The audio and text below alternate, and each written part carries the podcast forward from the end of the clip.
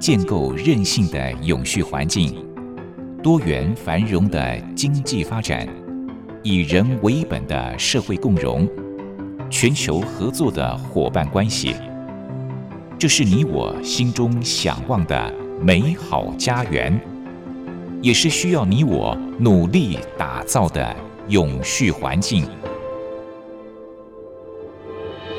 美丽台湾，永续家园。本节目由教育广播电台与台湾永续能源研究基金会共同制播。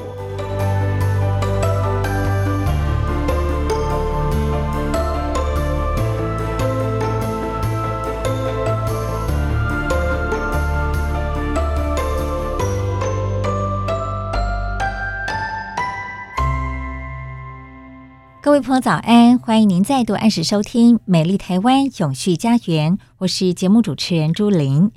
前阵子有一项消息，我想引起了世界各国跟我们台湾民众的关心，也就是第二十六届联合国气候大会 （COP26） 在延期了一年之后，终于在英国的苏格兰格拉斯哥举行了。那么，经过了两个多星期的讨论，十一月十三号晚上，各国代表是达成了。格拉斯哥气候协议，那么最后协议字面上有几个重要的成果。第一个就是继续把地球升温控制在比十九世纪工业革命后期高摄氏一点五度之内。第二个就是在碳排放的最大来源化石能源使用问题上，第一次确定了结束煤炭使用的目标。在会议期间，四十多个国家承诺要逐步的淘汰煤炭。那么，中国、日本这些国家也承诺不在海外继续的投资煤电项目。第三个就是把碳排放的另外一个重要来源——土地利用变更，放到了重要的位置。很多国家都承诺在二零三零年之前要停止砍伐森林，这包括了巴西、印尼、加拿大、俄罗斯这些森林大国。第四个是净零碳排放变成了普遍共识。欧盟啦，还有美国、加拿大这些国家呢，也都承诺要在二零五零年实现净零排放。中国、俄罗斯承诺要在二零六零年做到碳中和，印度则是承诺二零七零年实现。第五个重点是在二氧化碳之外，甲烷变成了下一个关注的焦点。除此以外，已开发国家在二零二五年之前将共同资金增加一倍。帮助发展中国家适应气候变迁，也支援发展中国家的能源转型。总的来说，最终这文本虽然不能够尽如人意哦，可是足以成为二零一五年巴黎协议之后最有诚意的协议了，也算得上是历史性的协定。现在真正的考验就是能不能够将承诺化为行动，我们就拭目以待喽。好，在上周节目当中，简尤新董事长跟大家分享了世界各国推动减碳政策的现况。今天我们将延续这个话题，同时也进一步来了解台湾的情况。董事长好，呃，主持人你好，各位听众大家好。董事长，今天我们谈的主题依然是世界各国推动减碳政策的现况哦。那我们就先来了解一下，究竟减碳要从什么地方开始做起呢？好，减碳如果要做哈。其实什么都要做了，你每个人也要做，国家也要做，政府也要做，企业也要做，每个人都要做，而且样样都要做。不过这样很复杂哈，我们把它归纳下来，大概有几个大家现在全世界最关心的排碳的主要的来源啊。第一个来源要减碳的就是能源业啊，叫能源，呃。能源最清楚嘛，整个巴黎协定最主要精髓就是要把化石燃料从地球上消失。嗯，啊，那这时候我们要发展再生能源啊。那么，假如你不能够发展再生能源，说你要做碳捕捉，要把它抓回来，然后把它再运用啊。这能源业是第一件大事啊。能源啊，台湾，比如说台湾台电啊，还有台塑，他们有发电厂，他们是台湾最大的排放源之一啊。那第二个就是工业啊，工业工业大家不讲也知道了。你看到工厂，每个工厂都在排放二氧化碳，所以你必须从工厂工业上去解决问题啊。那第三个就是建筑啊，建筑大家就觉得比较没有那么感觉，对，比较不会感觉。但是最简单一件事情啊，你家用不用电？你家用不用水？嗯，如果你家用电，你就是已经有排排放的二氧化碳。为什么？你的电是从台电来的啊？台电每一度有零点呃零点五公斤左右的二氧化碳，那是蛮多的哦。那你如果乘上你家用电，你要知道你排放多少。哎，所以建筑啊，你家使用的时候就要就要看这个排碳多少。可是呢，你只讲这个用电还是不够完整的啦。哦，什么叫不够完整？因为用电，当然，嗯，房子盖好盖坏，这用电是有差别。有的房子它节能减碳设备做得很好，比如说我全部用 LED 灯哈。那我用最好的这个冷气机，最好的这个节能的这个电冰箱，我电当然可以用比较少。可是基本上房子的二氧化碳，它从哪里来的？我们真的要算起来的话，哦，你听起来也很可怕。所有房屋的建材都要算你的排放源，什么意思呢？你们家一定用水泥盖的房子嘛，是吧？里面一定有钢筋，对不对？对，没有，有些是有钢架、钢骨，对不对？好了，你那个钢排放多少二氧化碳？你那个水泥排放二氧化碳都要算到建筑里面去。哦，那你就知道很可观了哈，这个量就开始大起来了哈。然后呢，再算，你这个房子有一天你说要都市更新，你不要了，你要把它打掉？打掉房子也是要花很多能源耗源去打，所以整个房子要结束的时候，这是最后一阶段啊，盖了五十年、三十年房子打掉最后那阶段也要算它的排放哦，所以这个。我们叫做生命周期排放计算法，从开始从做水买水泥买钢筋就有碳，一直到你打掉房子为止都有碳啊。这些就是呃我们要呃房屋建筑减碳最主要原因啊。第四个我们谈到的就是交通啊，交通交通是最容易懂的了哈。你开汽车冒后面冒烟，当然就是有碳排出来，这不要说都晓得。啊，所以为什么很多国家现在像台湾，我们做了很多的捷运系统都用电啊？当然用电还是会碳排了哈。在台湾，因为我们这个呃台电的电基本上二氧化碳排放还不少，因为我们百分之八十是用再生呃用这个化石燃料。是啊，所以现在你看看，如果这个车辆是这样，啊摩托车也是一样，摩托车不不不不它喷烟啊，那个就是碳排就出来了哈。那汽车也是一样啊，卡车也这样，大卡车也是这样，轮船也是一样，飞机也是一样啊。所以简单，大家都会减啊，轮船要减，飞机要转。所以最近我们看到我们台湾的这这个两大、三大这个海海呀啊航海王啊，这个大的这个这个呃航运公司、海运公司哦，现在很发了，非常发，因为今年赚了很多钱，因为现在这个整个。海运业非常成功，但是他们有个隐忧，他们都很担心一件事情，因为全世界现在都在抓这些海上这些船哦，呃，使用的这些柴油啊或其他整个燃料产生太多的二氧化碳排放，要他们减碳，所以他买的船新船哦，现在新船比较贵啊，因为它整个设计上要怎么样节能减碳，就变得很大差别。因为飞机也来了，飞机也通过了国际的民航。组织他也通过说好，你必须要减碳啊！你要减碳的话，啊，怎么减法？所以他们现在新飞机是越买越贵了哈，但是越省油了啊，但是排碳量越少，就是这样啊。这是四大我们平常做的事情。好，啊，第五大是什么？第五大是农业了哦，农业也是非常重要。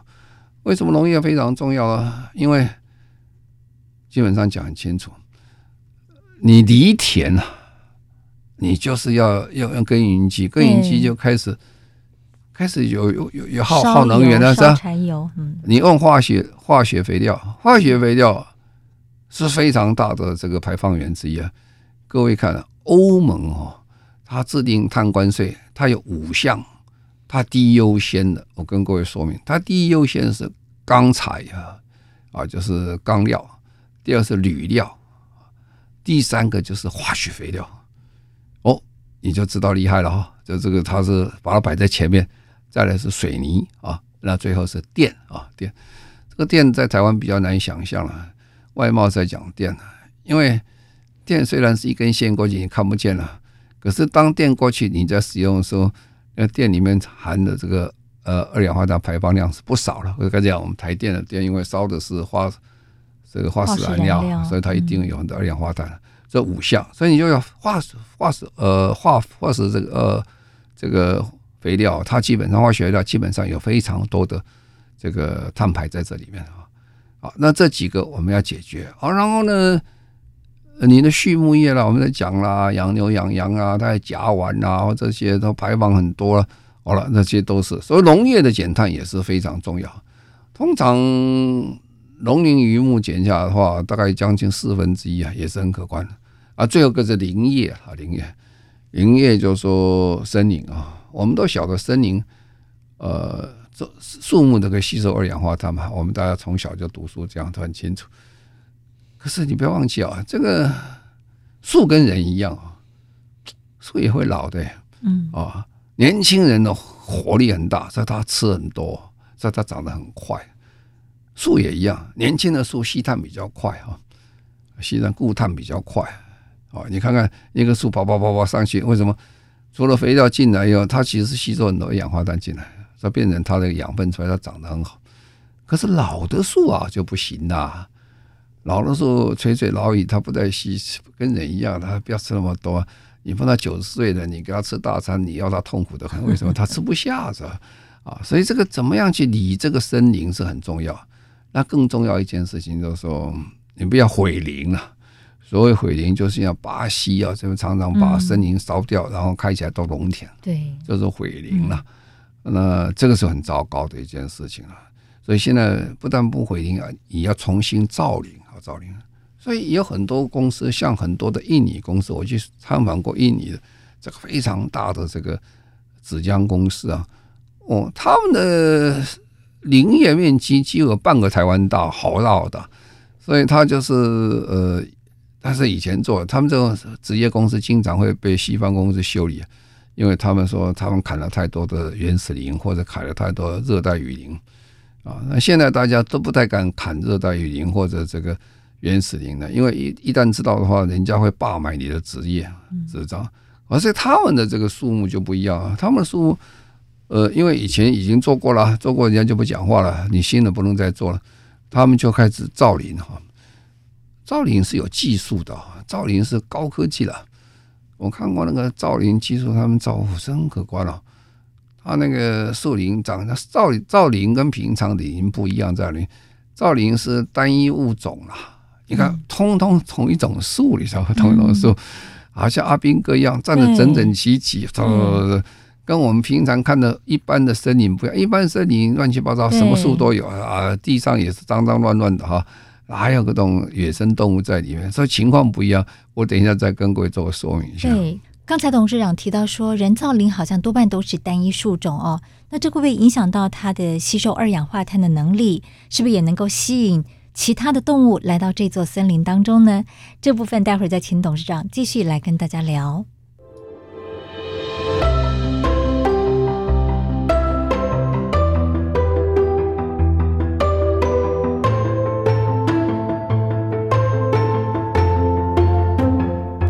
环境永续。企业永续，能源永续。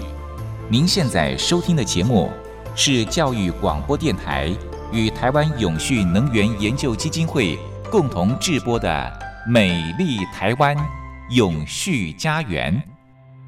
美丽台湾永续家园，我们邀请到的主讲人是台湾永续能源研究基金会的董事长，同时也是中华民国无任所大使的简尤新博士。今天谈的主题依然是世界各国推动减碳政策的现况。那么刚才董事长提到了说，造林呢也是一个可以减碳的一个方法哦。所以现在呢就有很多人或企业他们开始造林，可是会发现造林好像多半都是种单一树种，那这会有什么样的影响吗？啊，你刚才讲到很多企业造林哈，嗯、那在台湾也有造林啊。不过台湾本来其实是。先天是不错的，我们常常讲台湾啊，呃，三分之二是山啊，三分三分之一是平地啊，所以我们其实住的地方很小。我们的山很漂亮啊，我们山是全世界三千公尺以上高山最多的地方，好像快将三百座这样的高山是非常好的地方。那里面森林也很多，所以台湾其实如果人造卫星照照下来，我们的绿地其实占的面积并不算小，就是绿油油一片，呃，很很棒哈。但是我们想讲就造林哦，在台湾要造这样大面积的林，机会是很少的哦，因为我们台湾土地就那三分之一嘛，造不了多少林啊。很多人到国外去造林啊，有人到越南造林，有人到马来西亚造林，有人到这样各国去造林。啊，造林你可以拿到他的呃碳抵换的权利，碳权可以拿到，嗯、所以这样也是做。不过国际上对造林到国际外面造林，基本上对很多大公司并不太鼓励了，因为靠造林得到这个碳权的时候，有很多的不定性啊，未定数。比如说你去造个林啊，你你多少碳权抵换掉，你就可以没有问题。那有一天呢？突然不幸那边发生森林大火，你一晚上都没有掉了。对，哦，所以那不确定性很多事情还蛮高。这个失火只是其中一项而已了哈。所以造林有造林它的另外一个困难存在。啊，那我刚才跟你讲的说单一树种的问题，单一树种问题就是变成我们一天到晚在强调生物多样性啊。这个世界是之所以美丽啊，就是各种生物都有在可以哈。那，我曾经去看过一个在印尼的一个造这个树木的砍伐跟造林区，他们以前砍伐的时候，他就发现森林本来很多老虎，很多老虎，老虎在这种比较原始林中，它活得非常的好，因为什么什么东西都有，还有可有吃的东西很多。等到你做了这个造林，造整整齐，像阿兵哥一样整排做的整整齐齐的时候。哎，那其他动物都很比较不容易生存，很容易被找到，它的天然保护的能力就少了很多了哈。生物多样性也差很多，因为它有食物链存在嘛，它可以养活很多东西，所以它就产生非常多的困难啊。所以基本上，呃，一般讲讲，大家是不鼓励把原始林砍掉去造林，这个是不合我们现在的环境的概念。可是那个造林已经有的土地在造林，其实它效果很好。我看过最好的一个例子，也就在一年，我去参观过的时候，他们大概七年哈，可以让一棵树长到三十五公尺。嗯哼，很快啊！你看，哎，三很高哎，三十五公尺，如果三公尺十层楼以上哈，这很快。我看到说，哦，很快。一年不看就长得很快啊！什么树啊？呃，是我忘记叫什么树种哦。它是一个一一个好像是北中国北京大学的教授在帮帮他忙，在做这个事情，我忘记了。他是一个很有名的教授，专门去找树种，找树种。那我刚才讲，他是造的很好啊，树长得非常快啊。那这个他是七年就。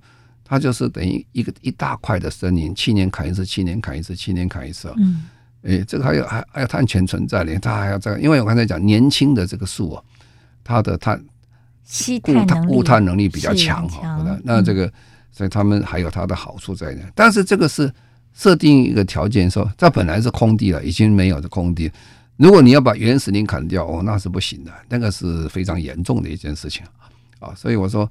造林也是个方式哈，那所以刚才讲这六大方式是我们现在全世界认为减碳最最快最好的方式，最有效的啊。从这个能源，从这个工业，从建筑，从交通，从林业啊，然后最后到这个农业、农农业、畜牧业在一起啊。是啊，那我今天比较跟各位谈的是交通啊，谈交通。交通啊，每个国家是不一样的哈。美国的这个交通的这个碳排是很高的，为什么？因为你再看看美国人的生活就知道，美国人喜欢大房子嘛，大冰箱啊，什么大大大草皮啊，这很棒，我觉得这都很好。不过呢，他跟办公室离得很远啊。啊，对，所以他开车开车。以前我在美国，哦，这个这个人一天开车一小时半到办公室，一小时半回来，一天就三小时，好累哦。三小时，哎，一天才二十四小时啊，他就八分之一了，是吧？八分之一如果扣掉总尾的话，他一年差不多有一个月坐在车上。我觉得这样生活也不值得羡慕哈。你一个月一个月的时间呢，整整都坐在车上。如果自己开车的话，那消耗精神更多了哈。所以我是觉得，我当时觉得生活这样方式不是挺挺愉快的。可是今天看起来啊，你那三小时的话，你的碳排是很多了。你开车一直在碳排，所以美国的这个呃交通碳排是全世界上比较高的，三成多了，是非常高。台湾比较少，因为我们人口密集区啊。呃，人口密集区你上班比较快了。虽然有人很抱怨一小时啊多少，但比起美国已经好很多了。很多一小时，大部分现在要捷运啊，或者有公共汽车还可以坐，你还不要自己开车。当然有不少人骑摩托车，好，这还是一个另外一个问题。因为我摩托车量实在多，我们有一千四百万辆摩托车。哎，我们才两千三百万人口啊，实在是很多。等一下我来说我。哦，这个碳排的问题是也是也是蛮严重的问题啊。所以交通在每个国家就是看他的生活方式、国家的大小有所不太一样啊。那解决的方法都还是这样啊。解决最大的方式还是政府要提供基本建设啊。政府提供哪些基本建设？第一，呃，都市一定要提供啊捷运系统啊，地铁啊，这一定要的哈。然后有一些都市就做它的这个脚踏车道啊，比如说你到哥本哈根去看，哦，那上班大家都坐骑脚车上班的，很方便啊。他甚至把原来汽车道刮出来，不准汽车走，给脚踏车走啊。那这脚踏车道做得很成功，然后推广 U bike 啦，或者 U car 啦，哈啊。现在台北市还有 U parking 然后还有 U motor 啊，就是摩托车啊都有。啊，这种都是大家公共使用的交通工具等等，这是这是政府要做的啊，这是政府要做的事情。呃，因为这个民民间是做不起来的，但是你可以把一些资源放出去，让民间来经营，就是。但是政府规划是最重要一件事情。所以看一个都市的好坏，通常是这样。然后呢，政府很重要的要所有的交通电气化啊。我们台湾做的不错的就是。我们南北的这个火车跟高铁都是电气化啊，这做的非常好。我记得三四十年前呢，我们十大建设其中一个建设叫做铁路电气化哦，那个时候觉得很稀奇啊，我们就不要烧煤的这些车了，变成电气化很难做啊。啊，今天我们看大家很普通了，因为前人努力嘛，现在大家都享受啊，很方便，又干净又好啊，又节约能源啊，所以这个是交通方面我们要努力的方向。是说到大众交通工具哦，在台北、台中、高雄这样的大都会区，可能建设比较完备，大家要搭乘大众交通工具是比较方便的。可是离开了这几个大都会区，尤其是到了比较偏乡地方，要搭乘大众交通工具就很不方便了哦。所以大部分的人可能都还是依靠自己骑摩托车或者是开车。只要减少二氧化碳的排放就比较困难，这也正是我们要努力的方向哦。好，我们先聊到这里，待会儿呢再请董事长来跟大家谈一谈这个部分。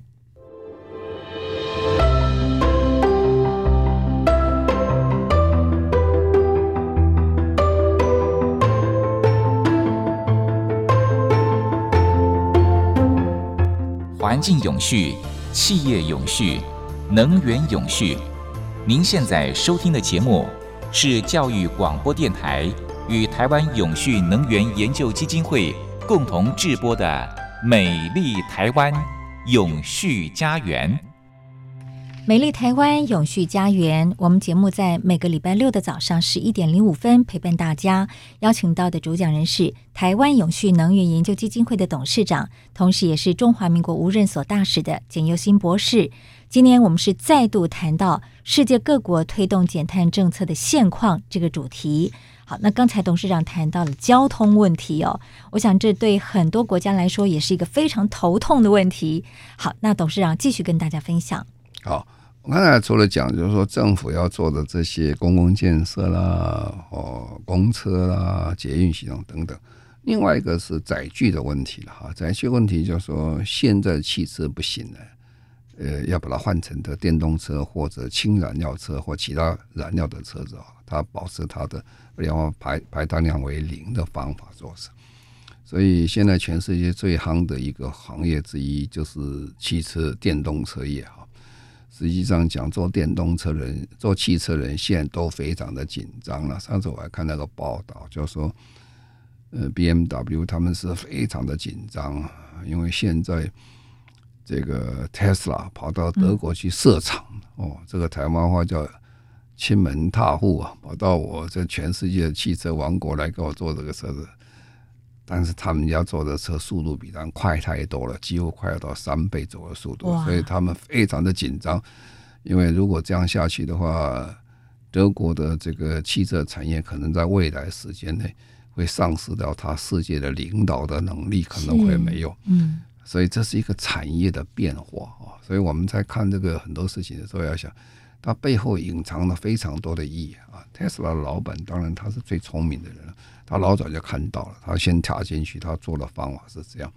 好，那这个日本人当然也做了很多。日本人开始是用氢燃料车了哈。现在现在看起来，当然这个要看时间以后往长反。现在看起来，日本做这个决策上稍微有一点点偏差的问题在这里，因为氢燃料车的确是又干净又好，什么都很棒。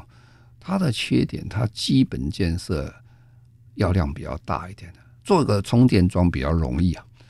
做一个氢燃料的加加氢站是比较困难，成本比较高啊。你要在全国各地设起来是蛮贵的。那当然，你说它比那个电动车还干净，它出来出来就是水了，氢加氧就是水，比较方便。但是这个车在日本是可以做。当日本人想把氢燃料车外销到台湾、外销到其他国家，就会发现，如果对方的国家政府没有补贴做很多氢燃料站的话，加氢站的话，诶，这个车就不好卖了。对啊，就是很难卖，就是很不方便啊。所以他们说发现说，也许可能氢燃料车是比较适合大陆国做长期。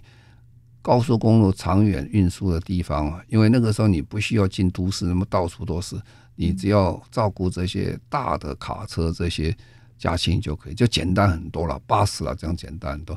不过现在他在看哈，但是日本现在也很紧张，呃，日本的丰田的这个呃电动车其实它的能力也是比不上 Tesla，，所以我们常常有过去很多人在笑美国说，哎呀，美国以前是汽车王国，现在已经没落了。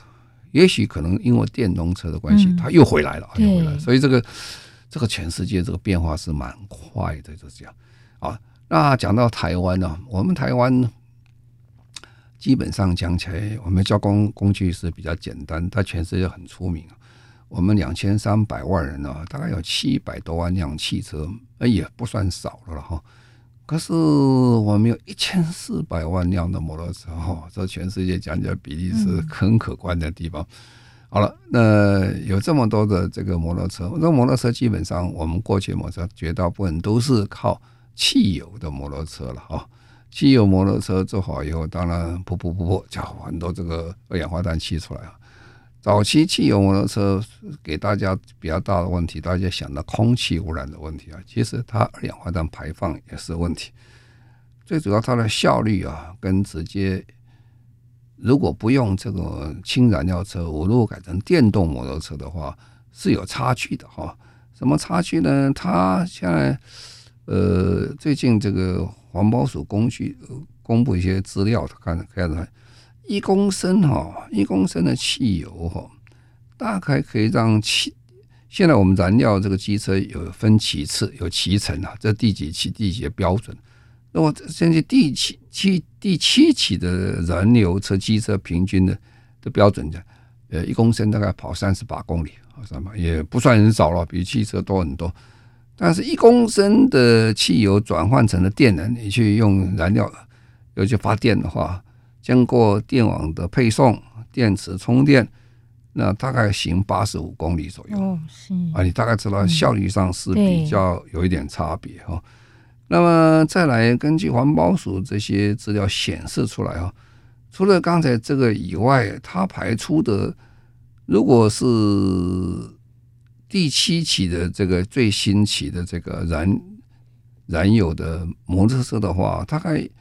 出厂的二氧，它因为它是烧油嘛，它又产生一氧化碳啦，或者碳碳氧化物啦，或氮氧化物啦，还有这个呃挥发性的有机物质啊等等的哈，它这个都比电动车高很多了，而、啊、电动车没有啊，它根本就不排放这些东西啊，所以这个空气污染上是差很多了啊，那差的非常多。但是还有一点呢，燃油车还要发出很多所谓悬浮悬浮微粒出来，我们空气中常常现在有点雾雾的感觉，悬浮微粒。那它发的要是比电动车高了几百倍了，因为电动车基本上不排放任何东西出来的。好，那因为电动车这样关系，它碳排要低很多了哈。我们大家都觉得，哎，它你反正你把油或者是煤转换成电，电再用电动车啊，那你还是一样别人烧煤啊，但是它效率上也有有差别了哈。那效率上有差别的话，它能源就可以节省很多了啊！如果用发电厂去做，跟你平常这样直接用燃燃油的话是差很多。那么有一位这个呃荷兰呃拉德堡德大学啊，他们做了一个研究，那个报告说，台湾的电动汽车每公里的碳足迹啊，比燃油车少三成左右。哦，这也是很可观的，很可观。那如果我们在做的再生能源再成功的话，呃，可能还可以差到百分之五十以上啊，因为它还没完全出来，所以它计算标准还没有像今天那个是实质上的计算标准一样差别。呃，也有人就开始是讲，哎呀，电动车的这个嗯电池会有问题，这个电池有问题，就很有趣的问题啊。早期啊，呃，你到中国大陆去的时候，你发现它的很多城市有有有电动脚踏车或电动摩托车，它那个电动车是用普通的电池，不是用锂电池。它是那个电池的生产经常会出问题，生产这种旧式的这种电池以后，这个呃，它生产过程污染排放会很多。最后呢，因为这个电池都有寿命的，对，你再回来再使用回收的时候，如果你没有一个很好的回收系统的时候，它会产生很多的污染。是啊，所以这个基本上如果用旧式的电池是问题比较多。那现在我们台湾大部分都是用锂电池比较多了哈。最近台湾电池我们还可以回收再使用等等，其实这个电池的问题也大部分都解决了。所以我们在。想说我们这个电动摩托车啊，到底要什么样政策会比较好一点啊？这时候很重要的，我们就要考虑了，因为电动摩托车的确对我们生活上跟污染排放上有很多的注意。是，如果大家都能够骑乘电动机车，相信对于减少空气污染有很大的帮助哦。我想不单是空气污染可以改善，连噪音污染都能够减少。好，那各县市有哪些的推动政策呢？待会儿呢，我们再请董事长进一步跟大家分享。好，刚才董事长跟大家谈到了台湾的摩托车数量真的非常的多，尤其在上下班时间，哇，这摩托车呼啸而过，就像是大批的蝗虫过境一样。那也可想而知，它所排放的二氧化碳量是非常多的。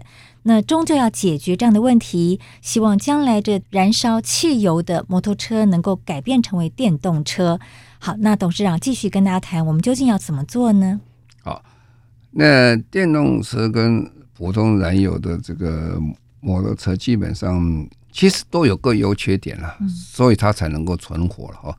电动车的优点，当然它没什么噪音的了，对也没有空气污染，也不产二氧化碳。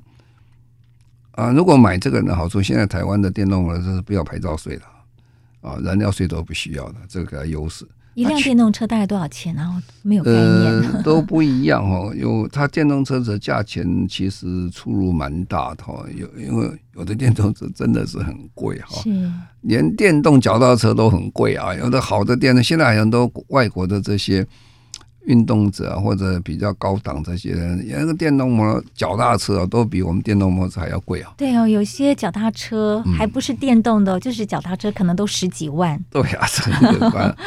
那电动车的缺点哦，它是购入成本比较高了，换电站这换电池站或者充电东西比较不那么理想哈啊，它每个月还要再付电月租电池费比较高一点哦。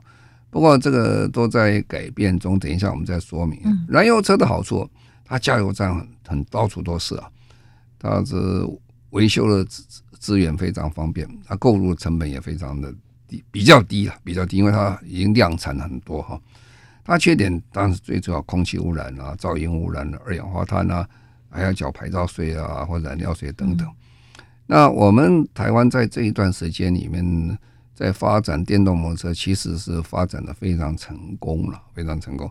但是本来我们有机会，我们变成全世界第一个全电动摩托车的国家，而且这是很好可以外交系统可以做的事情。呃，前一阵子我们突然有个政策下来，就是说，呃，有点平权呐，平权意思就是说，政府如果补贴电动车，也要补贴这个。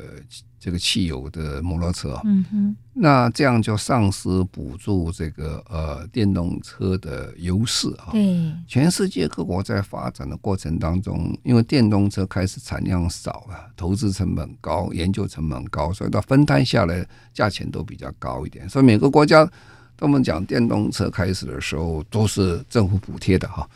那我们那开始是补贴的，那也做的蛮顺。呃，好像两年前突然变了。说现在油电平权又一起再给了补贴了，呃，哇，这两个都补贴等于没有补贴的意思哈。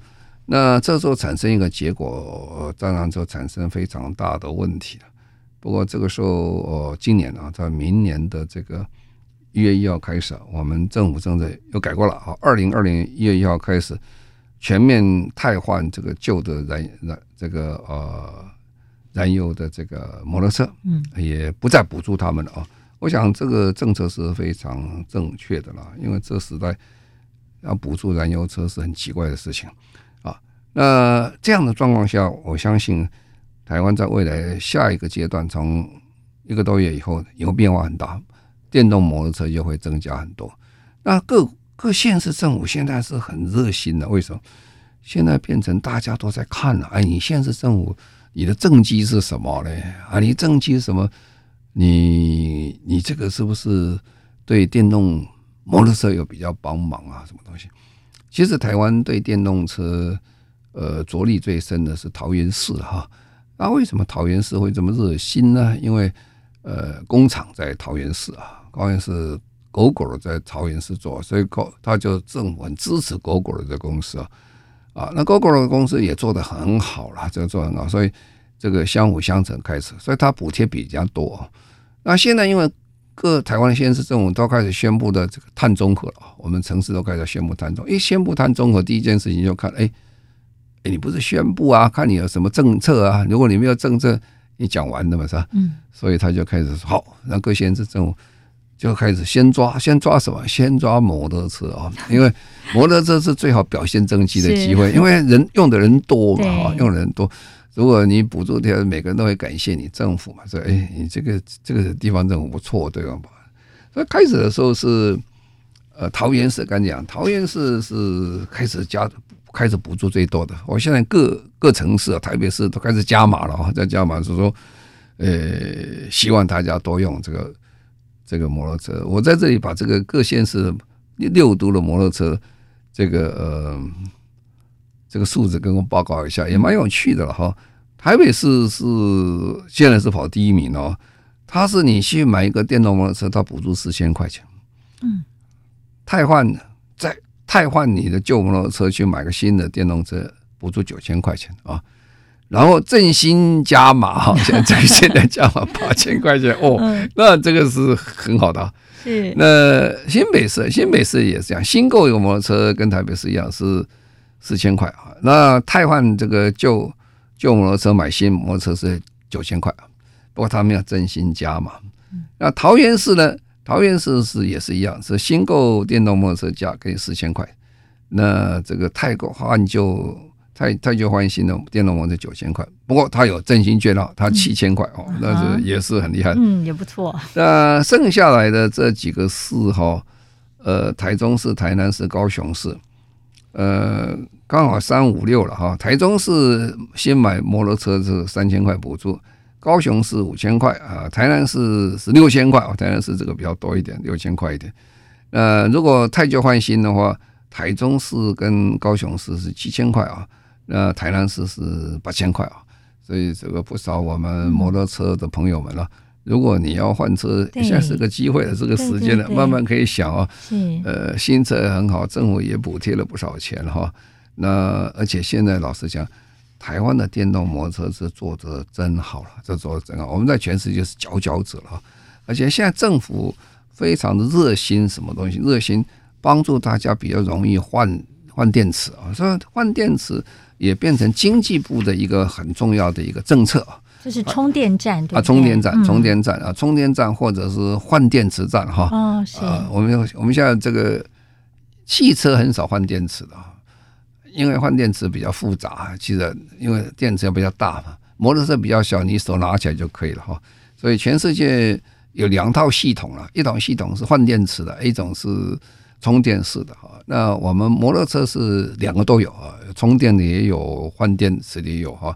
那现在就是让大家都比较有更方便的，所以这个也是经济部的一个政策了。这政策希望呃台湾的这个呃摩托车能够电动摩托车能够继续发展。我是觉得，如果我们发展起来，我们可能。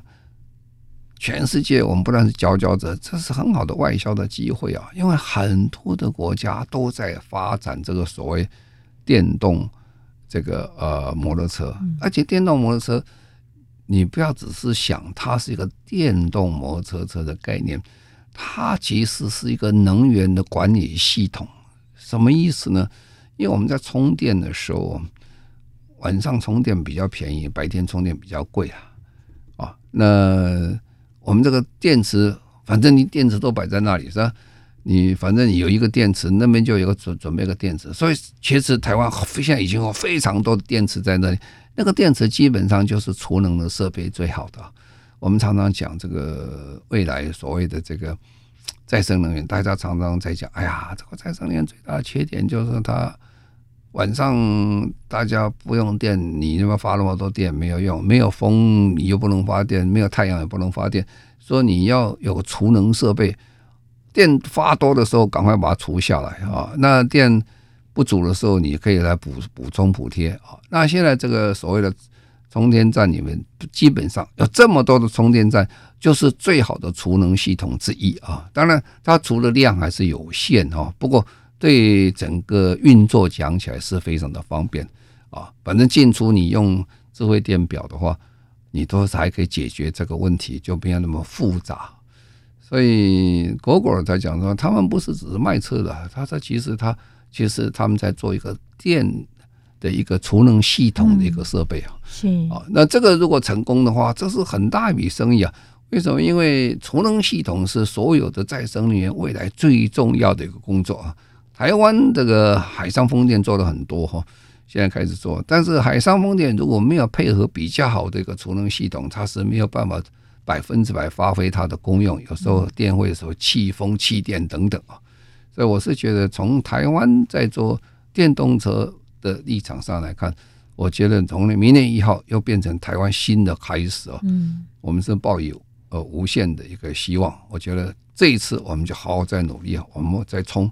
在从世界第一，我们做的最好。是对，我们在节目当中一再的强调说，节能减碳不是只有政府的责任，我们每一个民众要从日常生活当中来从自身做起啊。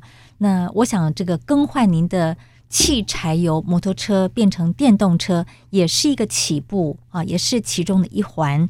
虽然现在买电动车可能比较贵一些，但是如果长远来看，未来这是一个势必发展的趋势。现在刚好有一些振兴券的补助啦，有政府补助，刚好也是一个时机点啊、那也许您过去一直骑的是燃烧汽柴油的摩托车，现在就可以来考虑更换电动车了。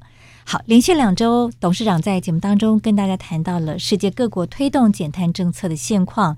那么尤其后面我们谈到的是台湾目前的现况哦，非常值得大家来参考。谢谢董事长。好，谢谢各位，再见。